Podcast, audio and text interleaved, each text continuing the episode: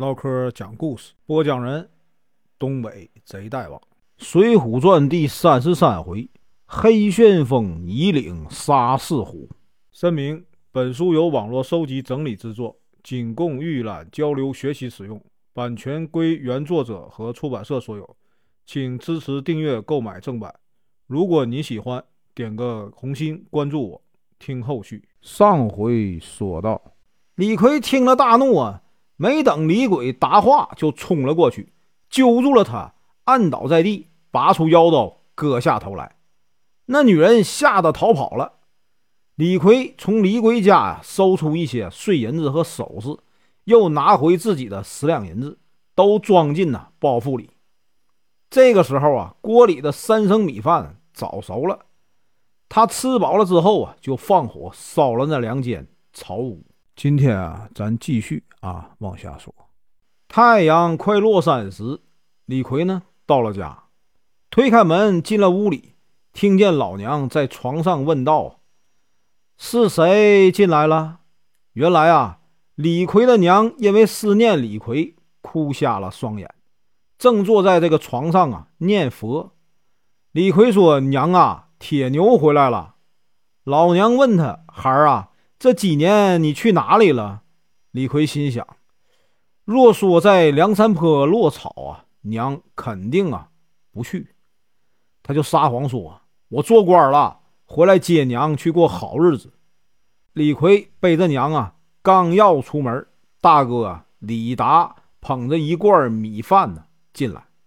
李达担心李逵啊连累自己，要抓李逵啊去见官，只是呢打不过李逵。就扔下罐子跑了。李逵留下五十两银子给李达，背着娘啊从小路啊逃走了。李达本来这个财主家报了信儿，领了十来个庄客啊，飞也似的赶到了家里，不见老娘，只见呢床上啊留下一锭大银子，只好啊作罢。李逵怕李达追上，背着娘啊直走乱山深处僻静小路。天快黑的时候啊，走到了夷岭。李逵知道岭上没有人家，趁着星明月朗，一步步啊上了岭。这个时候呢，李母啊非要喝几口水啊解解渴。李逵说：“这岭上没有人家，还是啊下岭再说吧。”老娘说：“孩儿啊，我口渴了，你快去啊找点水吧。”李逵看到岭上松树边有一块大青石。就把娘啊放下，让他坐在石头上等着，把坡刀插在大青石旁边，然后去找水。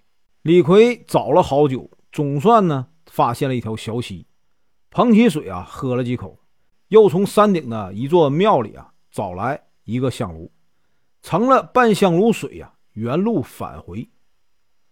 到了松树边，石头上却不见了娘，只见呢坡刀插在原处。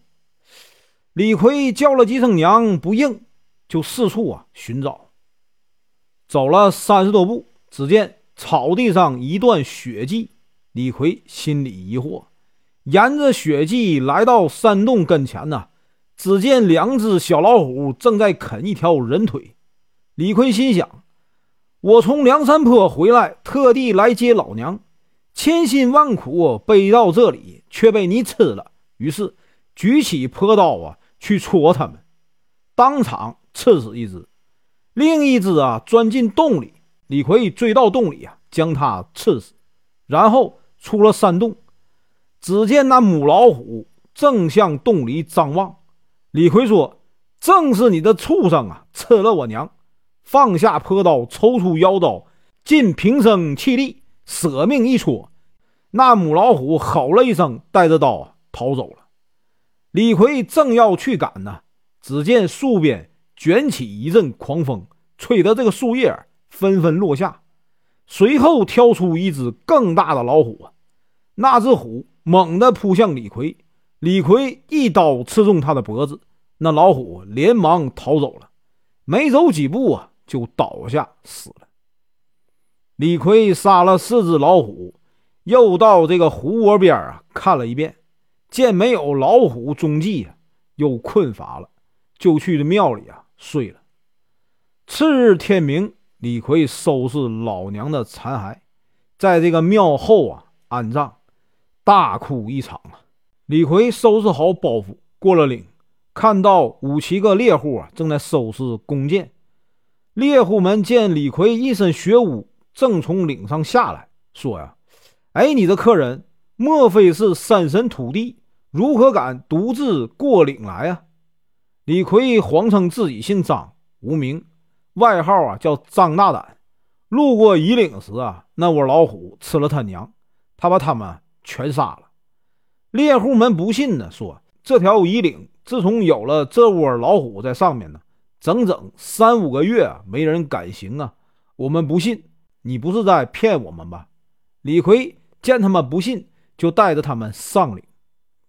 猎户们亲自啊看见四只死虎，于是呢。高兴的簇拥着李逵啊下岭，来到了村里啊大户曹太公家里。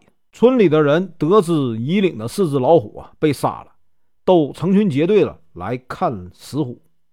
李鬼的妻子啊也来了，认出杀虎人呢正是李逵，向这个曹太公啊举报说，这个杀虎的黑大汉就是杀我丈夫、烧我房屋的梁山贼寇啊黑旋风李逵。曹太公于是呢，就设宴将李逵啊灌醉，绑在这个板凳上，又派人呢去禀告知县。知县立刻派这个都头啊青年虎李云带人呢去夷岭捉拿李逵。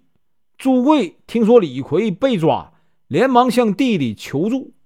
朱父就说呀：“这个李都头啊，一身好本事，三五十个人呢都不是他的对手。”我们呢只能自取。